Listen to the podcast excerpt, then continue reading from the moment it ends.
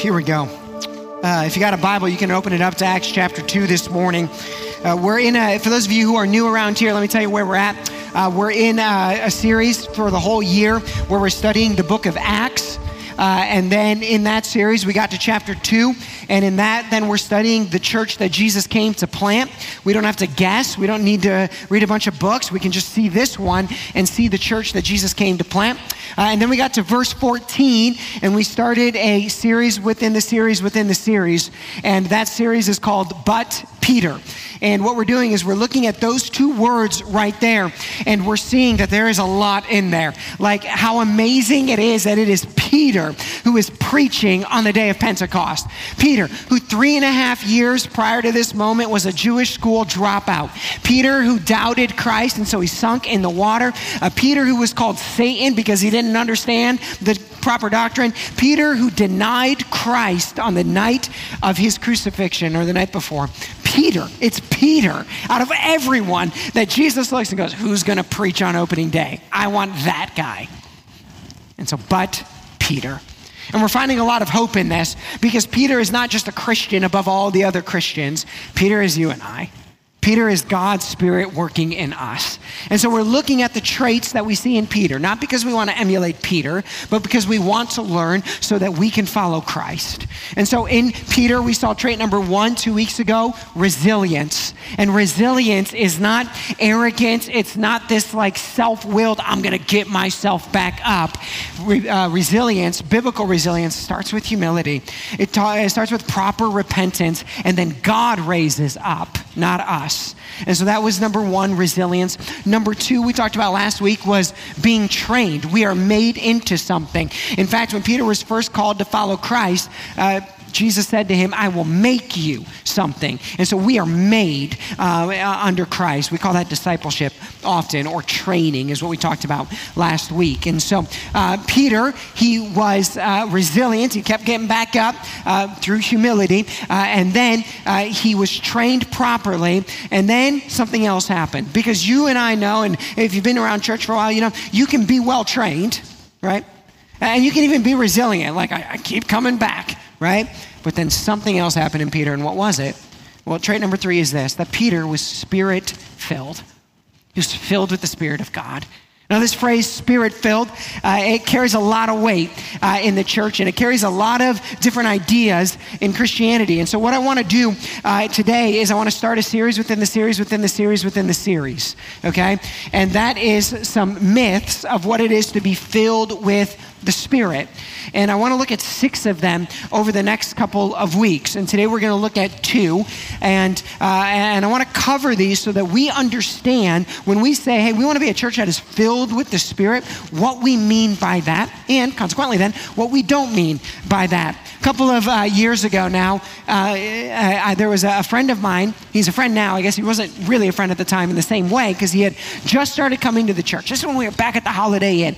And uh, he showed up and, and we were talking and we're having this conversation. And he goes, You know, somebody told me not to come here. And I said, Oh, why is that? And he goes, Oh, because they said that you guys aren't spirit filled. And I said, Well, that's news to me. What, what do you think that person meant by that?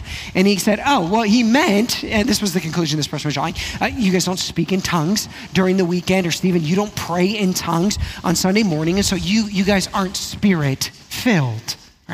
Now, this idea of being spirit filled and what being spirit filled looks like, we've said this before in our church. Acts chapter 2, which was the great chapter on church unity, has unfortunately become the, cha- the great chapter of church disunity over the last 2,000 years.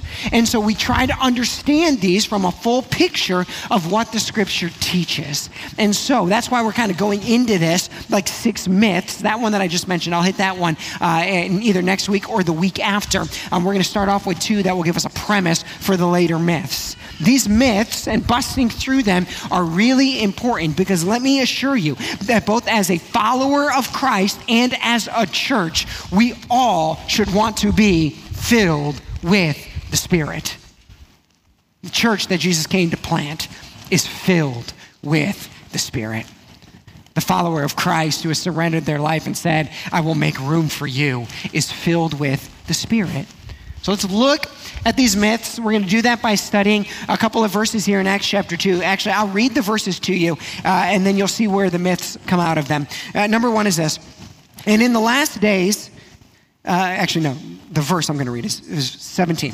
And in the last days it shall be, God declares, that I will pour out my spirit on all flesh. And your sons and your daughters shall prophesy, and your young men shall see visions, and your old men shall dream dreams. Even on my male servants and female servants, in those days I will pour out my spirit, and they shall prophesy.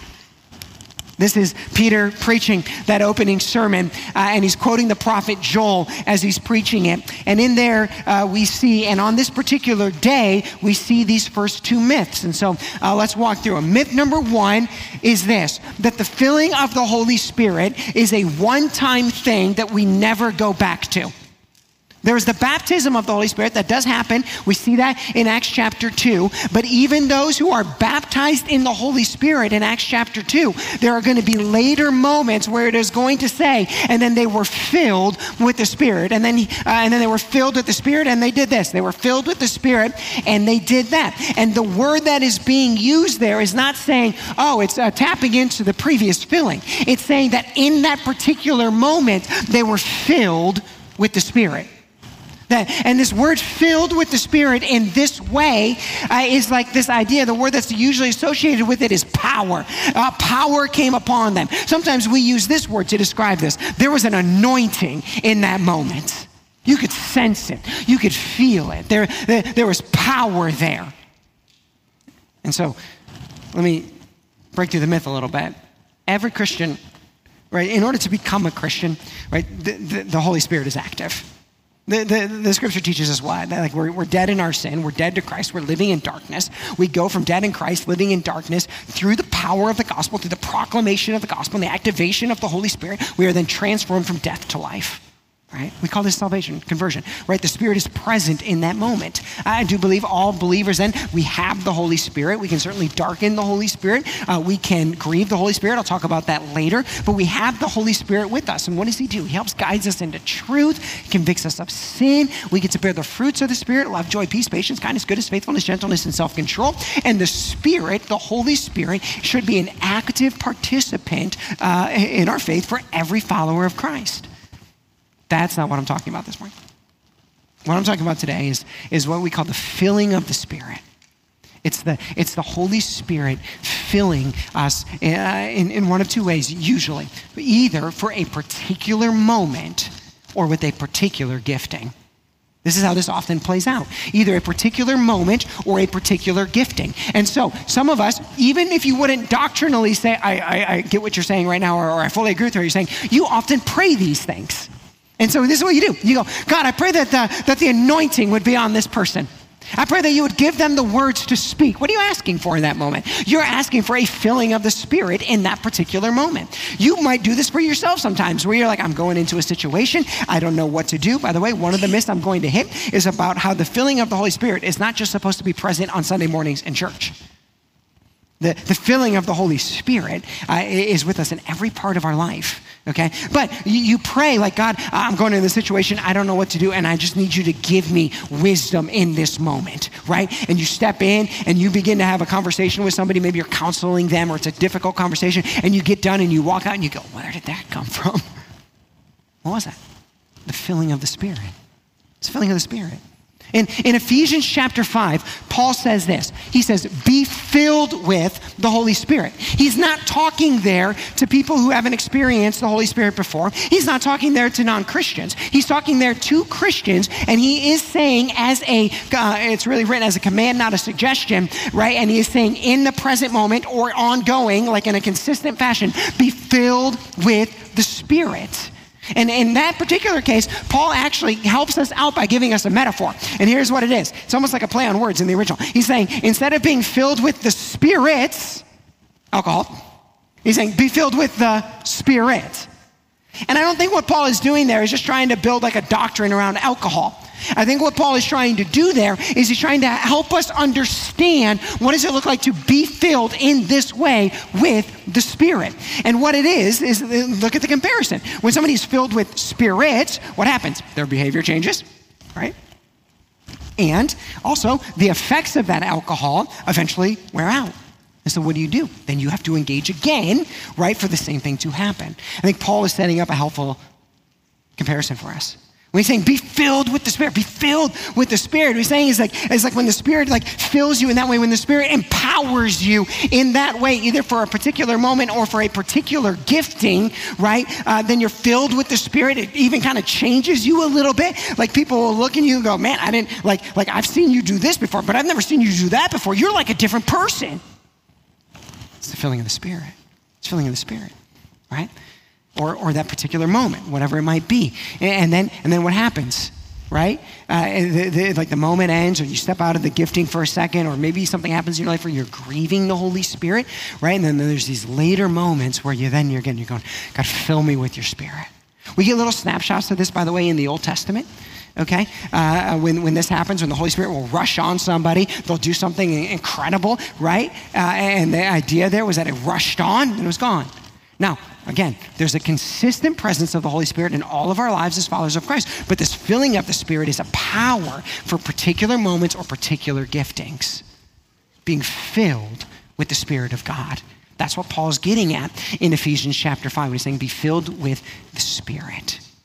Okay, that's what it means to be filled with the Spirit. Okay, that's so we've broken through the first myth. I'm good. I said a prayer. I, I, converted to Christianity. I've got the Holy Spirit. Sometimes I'm loving and joyful and peaceful and all that kind of stuff. Now I'm talking about something else. Now you might say, but who are you talking to? Who? Who is this for? Well, let's look at the text. And in the last days it shall be, God declares, that I will pour out my Spirit on who? All flesh. All flesh. Let me help you are a part of all. Sometimes we have these phrases like this, these words like this, uh, and, and they're so comprehensive, right, that we forget to place ourselves in them. They seem too big.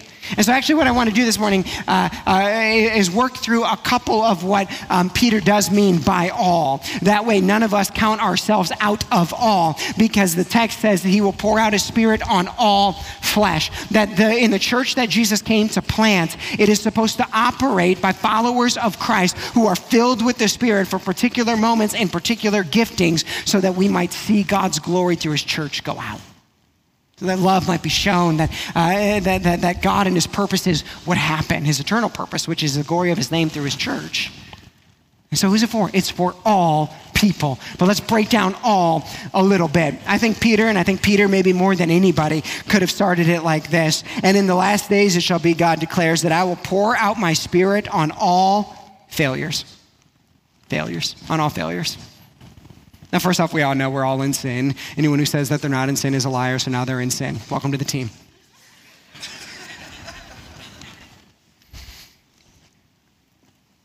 I've said this, I know, so many times.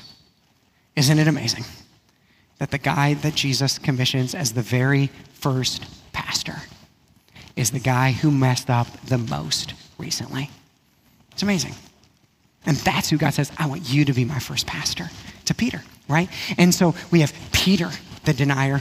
We have Paul, the murderer. We have David, the adulterer all three of them. And part of this uh, teaching is to help us understand that this should be hopeful. That if, uh, but Peter, that God looked at Peter and he said, I want you to play, uh, not just that you get to be back in, but you get to be back in, and I'm actually promoting you. Uh, earlier, I told you that I'd make you a fisher of men. Now I'm making you a feeder of sheep. I'm making you, I'm turning you into the pastor. You're going to get to preach on opening day, Peter. This is hope for each and every one of us that even in our lowest, darkest moments, when we humble ourselves in repentance, God says, I will raise you back up, and I will not just raise you back up to be who you were, I will raise you back up to be something greater than you even were.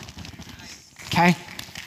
But Peter, but Peter, I've said this before, most churches would have fired King David. He went on to have a pretty good career after. But Peter, he says, I will pour out my spirit on all flesh.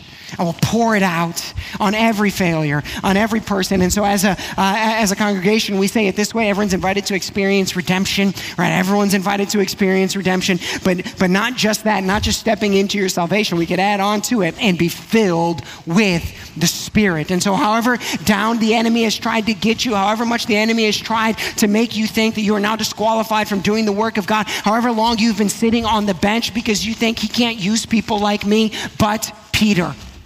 Use him, he will use you. Be open to him filling you with his spirit. His spirit will pour out on all failures. And really, all of us should be saying amen because we look at ourselves and we know. He's talking about me. Number two, what does it mean? All all flesh. What does all flesh mean? And in the last days it shall be, God declares that I will pour out my spirit on all flesh. He goes on to tell us what the next one means. And your sons and your daughters shall prophesy, and your young man shall see visions. In the church that Jesus came to plant, in part, you know that it is the church that Jesus came to plant because the Spirit of God is moving in all generations. It is moving in kids, it is moving in students, it is moving in young adults, it is moving in middle age, it is moving into those of you uh, who are more seasoned. I know we don't have any old people here this morning, right? But it's moving in all age spectrum. We do have some old people here, just so you know. In fact, one of the things that I like to, I like, one of the things I do find myself most correcting, like people say things all the time or whatever. I don't correct everything that someone says, but one of the things I always correct is when people go, Yeah, I bet your church is a whole bunch of young people. And I go, You should walk in. It's not. In fact, the other day somebody was like, Man, somebody sat in my seat and I had to sit in the senior, sen- the senior section. if you don't know where the senior section is, you're in it. Okay. I love you. Okay all, every age. When Jesus is moving in his church, and we see it right here, he wants to move through all ages.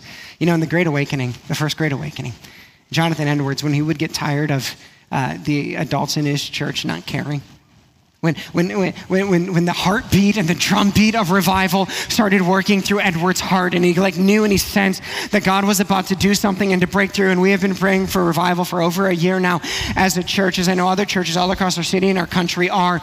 And we're not just talking about getting hyped up and excited. We're talking about like seeing God move in new ways. When Edwards would do that, and he would see a lack of fervor in the adults, he would just go down the hallway. I mean, it was probably a one-room church, but he would go down the pew, I guess, and he would find the kids and he would just start praying with the kids and saying and asking God that they too would be filled with the Spirit, or maybe that they would since they weren't. And the revival in part began to happen because there were kids who were filled with the Spirit of God. And so that's why this morning when we were praying over these, I prayed over these kids exactly what I pray over my own son and my own daughter every single night that they would come to love Jesus at an early age and that they would be rooted in the scriptures. But I don't just want them to love Jesus and be rooted in the scriptures. I always it with and that they would be filled with your spirit to walk out whatever gifting that you might give them. And in the church that Jesus came to plant, it can't just be about, oh, did they raise their hand and get baptized? Or, oh, did we like fully teach them the word of God? It has to be those things, but then it has to be, oh, are they filled with the Spirit of God? Like, do they know what it is to walk in His fullness and His power? Have they sensed, even at a young age, what it is to walk in the Spirit of God? And so, how we handle this, and then how we think about our kids, and how we set up ministry here, it doesn't just matter for like the future of the church, right? It matters for the very heartbeat of what God cares and loves about, and that is the redeeming and the saving of the lost, and Him using His church, right, to reach them. And that starts with kids, I think, who are on fire for Jesus. We're in the process of hiring a youth pastor. And I sit down with these guys and I have this conversation. It's like, so what are you looking for? And I said, listen, it's easy. I just need you to start the greatest movement in the history of Northwest Ohio through students. That's it. That's all I'm that's all I'm looking for. If you can't do it, go work at Chipotle because that's what we want. That's what we want. So the moment we stepped into this building, one of the things that we all started to pray about was that there would be a day when this auditorium was filled with students. We said it on opening night that we would see a movement of students. And haven't we seen glimpses of this? Haven't we seen the Spirit filling students? I mean, haven't many of you sat here mesmerized when Hannah gets up on stage at 16 with, you know, the nine books of the Bible or so that she has memorized. Okay? Some of you are like, oh, what a joke. No, I'm serious. she does. With one of those nine books of the Bible she has memorized, and she would stand up here and she would quote scripture. And you would sense it. Why? Because she's theatrical? No. Because she's filled with the Spirit. We sit here and we listen, and we get to enjoy the filling of the Spirit in a teenager. And this isn't just our kids and it is and just our youth. It is our kids and it is our youth, but it is beyond that as well. It is every age and it is every stage. And that's why I think uh, there's a natural assumption, right, that God is going to use uh, people in the prime of life as we typically describe prime of life, right? But I think in the what Peter is trying to get across is he's saying, yes, it's young, uh, and of course it's those who are in the prime of life, but he also says it is the old. And I think when he says it is the old, he's saying to the young, do not get so arrogant, do not get so prideful that you do not think you need the wisdom of the old. But don't also just rest on understanding the wisdom of the old. You also want the, the, the Spirit of God, the filling of the Holy Spirit on what He calls the old as well. You, to see the Spirit of God coming out of those. And I think one of the ways that this plays itself out or needs to play itself out uh, is that we have this false notion and understanding that we can arrive at a place of life and get there and just not have to do anything anymore. And there's, of course, like a worldly understanding of this called retirement, but then sometimes we transplant that over into the church that there's like a spiritual retirement. Uh, uh, and this is a false notion because what we need people. What we need, what the church needs, what these kids need are old men and old women who are full of the Spirit and as excited about Jesus as the 17 year olds that are full of the Spirit, right? That God is doing something and then that they're looking out and are like, this is new and like this is like, and I know it's Him and I'm uh, and I'm excited about what God is doing. And so, if you have given up, if you have stopped, if you have passed on to better things, if you think it's now just the season that everybody else gets to do the work and you're going to sit down, like you might not need to like dig the actual ditch anymore, but there's some spiritual ditches that your prayers can dig. And there's some spiritual work, which is the great work that you can do. And there are years of wisdom, uh, and there are things that you have seen that we have not, that we need you to bring to the table because the church that Jesus came to plant is always multi generational when he's moving. And so this is for all ages. And don't we always celebrate around here that we see this? And we see this, and we're seeing this in our life groups, we're seeing this in our Bible studies, we're seeing this on Sunday morning. And when we do, we see this all over the place. And I'm very, uh, I'm grateful uh, for those of you who have been around way longer, right? That, you, that you're here and that you, you engage and you love and you serve and you're, you guys are awesome. And it's a reflection of the church that Jesus came to plant. And we need to keep walking in that. Some of you, right, your best days of ministry are actually still ahead of you. You've been doing this for 50, 60 years, and your best days of ministry are still ahead of you.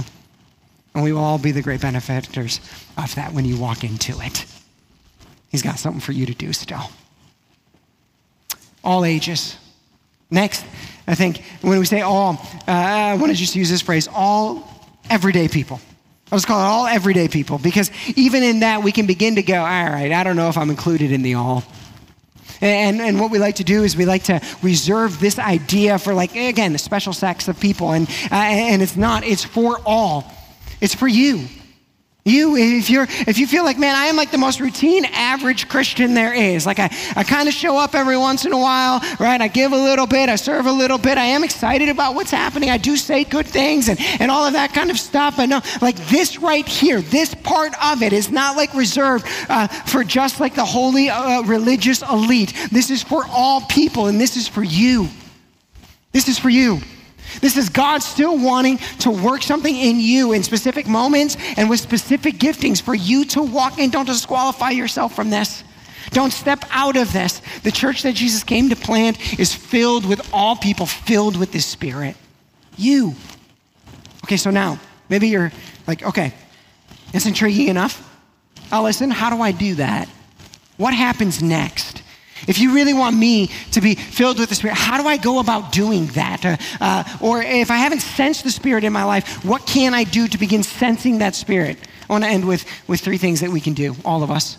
In fact, I'll probably revisit these each week, okay? Um, and so, number one is this we want to sense the Spirit. And if we want to sense the Spirit as a church, first, we have to stop grieving the Spirit.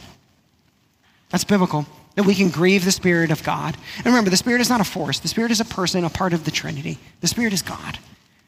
We can grieve the Spirit. And there's a few ways that we can grieve the Spirit. Let me walk through them. Uh, and by the way, receiving the, the filling of the Spirit is not about your holy perfection.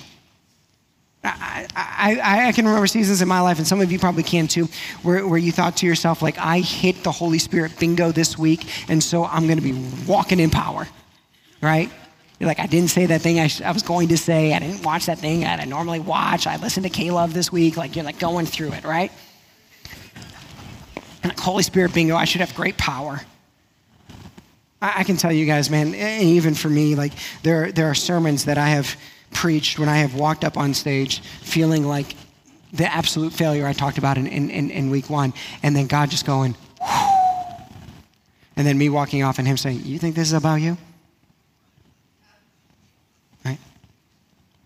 Now, on one hand, we don't earn the Holy Spirit power. On the other hand, we can't grieve the Spirit. And so we try to understand the tension or the balance between these two things. So, what does it mean to grieve the Spirit? Number one, deliberate sin is a way to grieve the Spirit. And so you can watch last week's sermon. I'll walk through a bunch. Whatever this is. Whatever this is, if, it's, if it is sexual sin, if it uh, is uh, the way you speak, if it is uh, uh, um, a bitterness that you're holding on to your heart, if it is the broken down of a relationship that God has asked you to restore, whatever it might be, our deliberate sin can sear our conscience, right? It can darken our hearts and it can grieve the Spirit of God. And in one hand, we're saying, I want the Spirit. And in the other hand, but I don't want to give this up both of those cans can't be raised in worship, right? Like, like eventually, like one, uh, he says, you're a double minded man, right? Stop grieving the Spirit. Repent. Repent. Right? Deliberate sin, right? Uh, will, will grieve the Spirit. Another thing that will grieve um, the Spirit is bad doctrine. Bad doctrine will grieve the Spirit of God.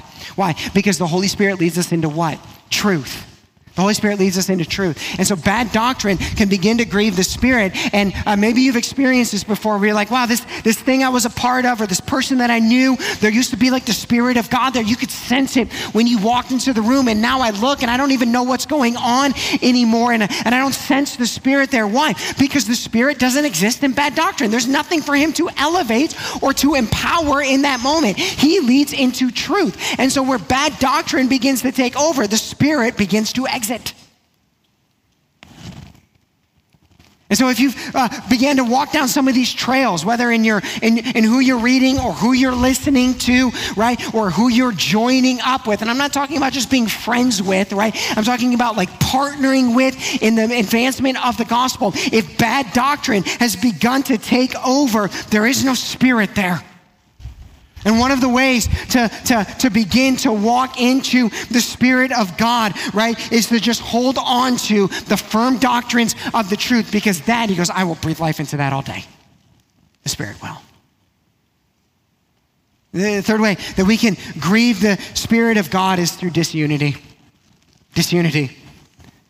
If you've ever been a part of, of like nasty church or nasty um, Christian like relationships or anything like that, I, I don't always know. Like I can't tell you what was present in your situation. I don't know why it happened. I don't know who was right. I don't know who was wrong. I don't care who was right. All of that. I can't tell you one thing: that the moment the division started, the spirit departed. Okay, that I can tell you. And you walk in and you go, How can Christians get this mean? How can these types of things happen? Because apart from the Spirit of God, we revert back to the flesh. And so then things start coming out of our mouths. We start acting in certain ways. We start doing certain things. And people go, Oh, I can't believe that church, or I can't believe a Christian, or I can't believe it's something like that. Whatever happened like that, you want to know why it happened? Because the Spirit was no longer a part of it. The Spirit is about unity. Peter instructed it.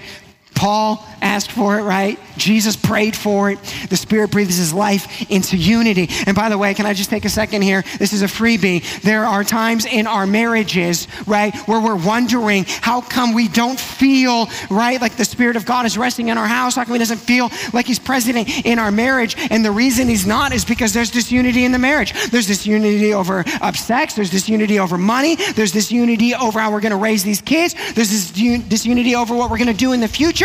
And the Holy Spirit's looking. He's like, You guys all want to just keep fighting when I called you to be one. Let me know when you want me back.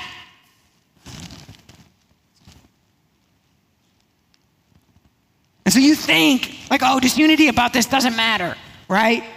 We can have this perfect godly marriage and still be completely disunified, and all of those things that I just said don't work that way. One is one.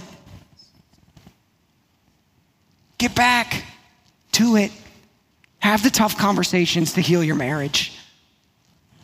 To let unity return. Because here's the beauty of it. Here's what happens. There was a, um, some time ago, uh, there was there was a guy uh, in in the church, and um, it, it, this happened right here in this auditorium. But uh, and he and I we, we had a little bit of tension going on on just on uh, uh, on something uh, to do in the church, right? And it wasn't like massive. There was no sin involved or anything like that. There was just a little bit of tension.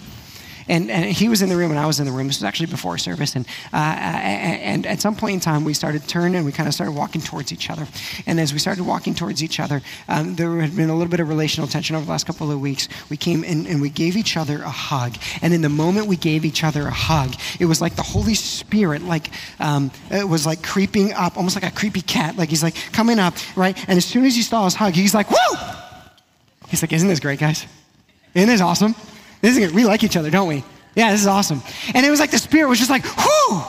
And we both felt it. Why? Because the Spirit loves unity. He loves unity. And some of you, you could be driving home today, right? And you have sensed this in your marriage, and you're just reaching over and finally grabbing the hand again, and you're gonna feel an electric shock. And that's the Holy Spirit saying, hey, we're gonna fix this, we're gonna save this, and we're getting back at it, okay?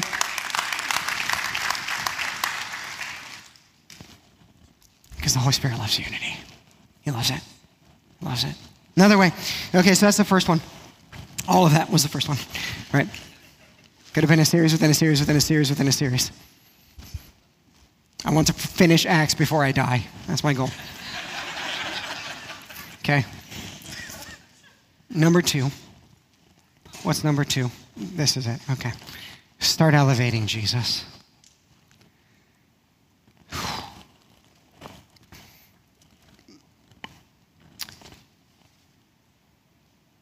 If you want to know the filling of the Spirit, start elevating Jesus in your life. Start elevating Jesus in your marriage. Start elevating Jesus in your friendships.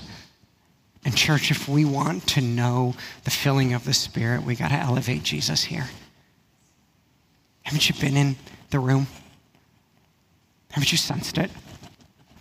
It's almost as if, like, again, the Holy Spirit is standing on the outside and he's like circling a church and he's like listening in. He's like, oh, what are they talking about? Okay, it seems like they're talking a lot about like you and, and how you get better at life. And, and there's a couple of tips that, that things might get better and, uh, and it's good. And yeah, yeah, yeah, I learned something today. And the Holy Spirit's like, okay, all right, get to the good stuff, right? And he's just kind of hanging out. And then, uh, or maybe the Holy Spirit looks in, he's like, man, this seems a lot about like, like just contemporary issues. And, uh, and not that there's not not a place to talk about that some stuff, but it seems like it's really focused on this world, right? And, uh, and all of the, the, the, the, worries of this world and everything like that. And, uh, or, or it seems like it's all about the church. It's all about the organization. It's all about the entity. It's all about like this, that thing, right? And, and the Holy Spirit's just out there and he's like, okay, okay, okay, enough, enough, enough, right? Uh, and then even sometimes we can be in an environment and it's like the Holy Spirit is just waiting for the moment when you go, Jesus, Jesus, Jesus, like start elevating Jesus like he like like he was there when creation began. He is the water uh, of life. He is the bread of life. He is the everlasting water that never runs out. He's the name above every name. He healed the leper. He would let people in that nobody else would, and he would engage with them and love them in a way that, that, that brought tears to their eyes. He was the one who was touched, and he knew it because he knows each and every one of us. He was the one who came to seek and to save the lost. He's the one who gave sight to the blind. He's the one who looked at the deaf guy. All right, and he said, Here, speak, mute, speak. Jesus. It's all about Jesus. And if you want to, to sense the Holy Spirit, just start proclaiming the name that is above every name, the one who is worthy of it all, the one who at the end of days, everyone will bow down before him. He has a name. It is Jesus. Jesus. Jesus. We can talk about all the things we want to talk about. And we get caught up in all of the secondary pursuits. But it's like the moment it turns to Jesus, the Holy Spirit shows up, pops in, he goes, Hey guys, this is actually what I'm all about. You guys have met him too? I've met him. He's awesome, isn't he? I've known him longer than you have. You can just sense it. And the Spirit breathes life when you elevate Jesus. Number three. Number three, seek the Spirit in prayer. There is a direct connection to the filling of the Spirit in your prayer life and rooting yourself in prayer. There is not revival apart from the passionate prayers of people desiring to be filled with the Spirit. You seek Him in prayer, seek the Spirit. You say, well, where do we get this? Luke 11. Jesus tells us, right? Says, The Father above who loves you, if you seek the Spirit, will grant him to you. And so you just begin to seek the Spirit in prayer. See, I know that it is easy for us, um, uh, and, and, there are times when, when we can begin to say, like, oh, I want more of the Holy Spirit. I want to desire more of the Holy Spirit. And, and what that would look like is uh, maybe we need to do more worship songs, or, uh, or maybe there needs to be, like, you know, beautiful keyboarding all of the time, or, or whatever it might be. And, and God can use these types of things because He likes to use those things, right? And I want to feel a little bit something more and all of that. And I want to have an experience about that. And that must be what the filling of the Holy Spirit is about. And I'm not saying that God can't do that and that it isn't that sometimes. But if you want a filling of the Holy Spirit, don't chase an experience. Begin to pray that God would pour His Spirit out, and He will. See, being filled with the Spirit is not just about making sure that I get to the, um, uh, the latest thing that's going on or the biggest hype thing that's happening and feeling a little bit of emotion. The filling of the Holy Spirit happens in such a way that when you actually are filled with the Spirit, uh, it's like something that moves you and changes you, not just for an emotional experience, but for a long term and so what we want to see around here is not like, like sure, sure, I want to see the Spirit of God move, and I am like already praying and anticipating next Sunday night in our worship night. Like I'm, I'm excited about it. But what I crave much more than that is a fulfilling of the Spirit on our church. Like I can get just as excited about somebody who's been sitting on the pews refusing to step in and them operating in their gifts as I can about an emotional worship night. Why? Because that's filling with the Spirit. Like, like it might be as filling of the Spirit, right? Uh, like for somebody to go from I've been sitting forever and now I am standing and I am ready to be used again. That's the filling of the Spirit beginning to move. It's Him building up His church. We don't have to say that these things are always opposed to each other because they're certainly not. But I guess I am saying this. If you want to see the Spirit of God, if you want to experience the filling of God, you got to start praying for it. You got to start praying for it. You got to start praying for it. You got to pray for it in your individual life, your personal life, right? And haven't you had these moments? I hope you've had these moments. Goodness, I hope you have had these moments. When you have just in prayer by yourself began to pray, and maybe you were beginning to chase bad doctrine. Maybe you were harboring disunity against someone. Maybe you were in a deliberate sin and you began to pray and you repented or you turned, and all of a sudden you get, whew, you felt the Spirit. I mean, some of the most powerful moments of, of my life were alone with the Spirit of God just praying and Him going, like, son, I got to flush some stuff out of you. I got to give you some new idea and vision. And haven't you felt that corporately? I hope you have that you're praying with the church, with the body of Christ. You're praying in that moment and you're beginning to pray and you're beginning to pray. And we haven't, you're not grieving the Spirit, right? Because Jesus is being elevated and you've taken care of all of that other little stuff, right? And you're just praying and you're praying and you're praying. And all of a sudden the Spirit goes, Whoo. and He begins to work and move and do. This is not supposed to just be the stuff of the the religious elite or a certain part of our faith. I will pour out my spirit on all flesh. Brothers and sisters in Christ, that starts with us. You are all flesh. We are all flesh. And we should desire this and seek it. I've got four more myths to break through. I'm going to do those over the next sometime. I will make no commitment, okay? um, we, we will get them done and we'll continue to work through this. Let's pray.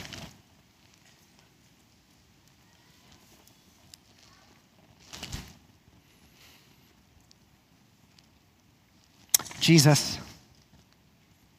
you are all of those things we talked about and more. You died for our sins. You rose from the grave. Death couldn't hold you. You ascended into heaven. You sit at the right hand of the Father. You are the head of your church. You intercede on our behalf. We love you. Father, if there's any in here this morning, and they're still waiting or working on that initial prompting of the Holy Spirit. And hey, if that's you, here's how you know something happened. If you have been disinterested in the things of God, either your whole life or for a season, and there was a moment today where you started to think, maybe there's something in this.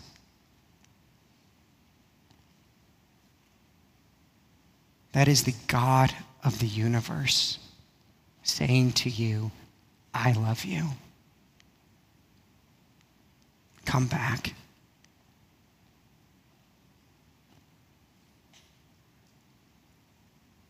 He does not care what took you astray. He does not care what happened in that season.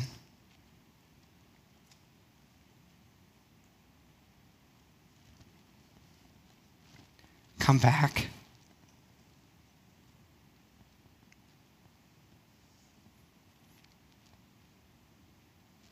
He welcomes you with open arms. You don't even have to explain yourself to him.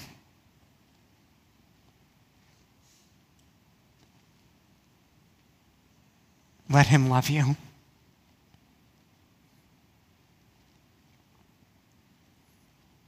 Walk in your freedom.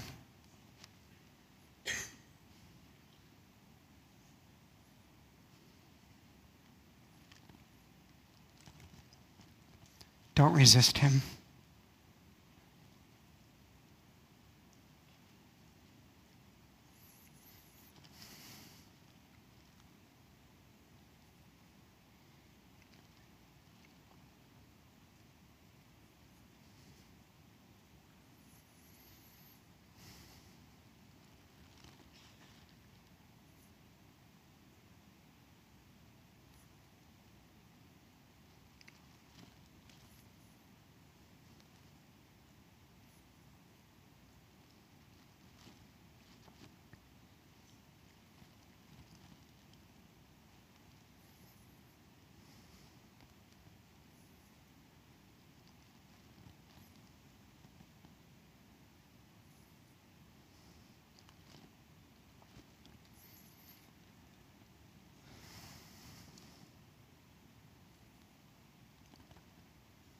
Father, may we never forget that heaven rejoices over one.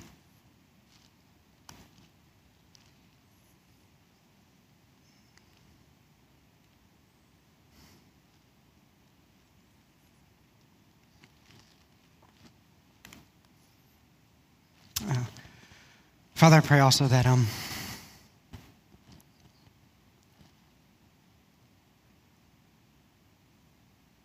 I pray right now that you would hit the activate button.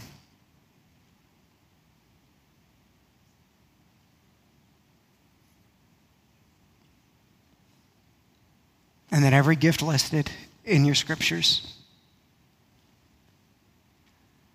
would turn on in each person.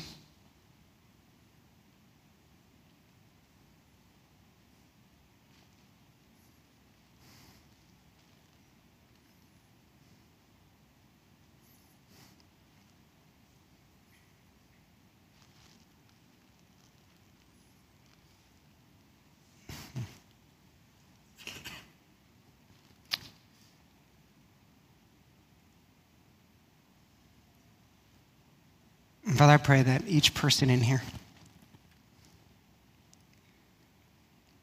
would truly be able to say, I've made room for you. Tell me what to do.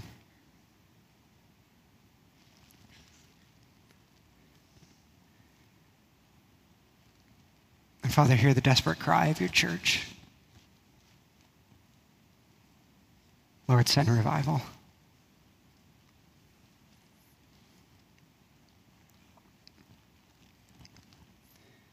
We need it.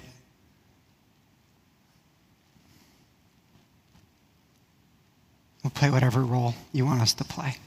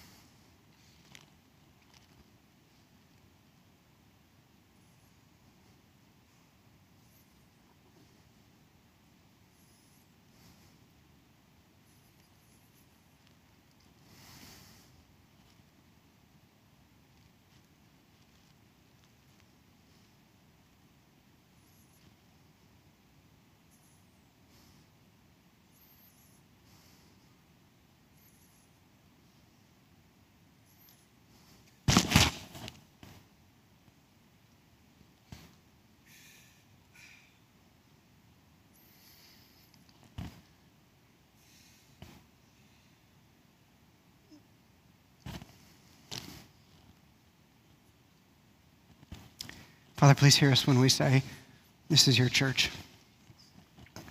It's not ours. Your rules, your way. Your leadership, your power.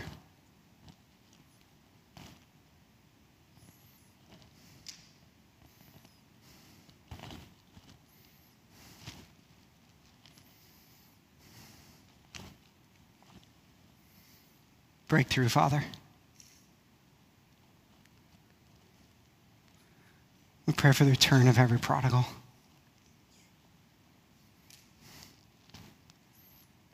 We pray for joy to return to those who are distressed, despaired, and depressed.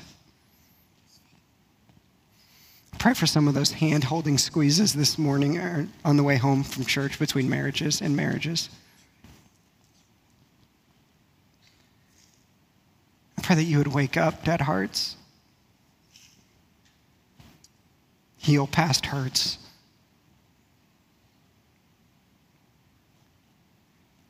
Father, you are the master builder. We are just the servant sent to do what we have been called. Point us in the right direction.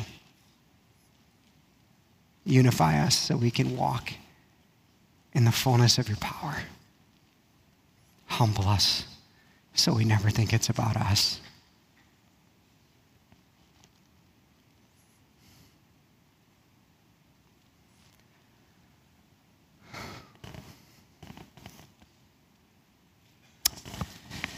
Amen. Thank you so much for joining us today.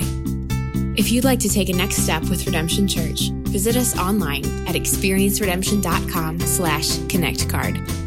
You can also give online to support the work of Redemption Church. To explore your giving options, visit experienceredemption.com slash give online. We hope that the message you heard today encouraged you. See you again soon.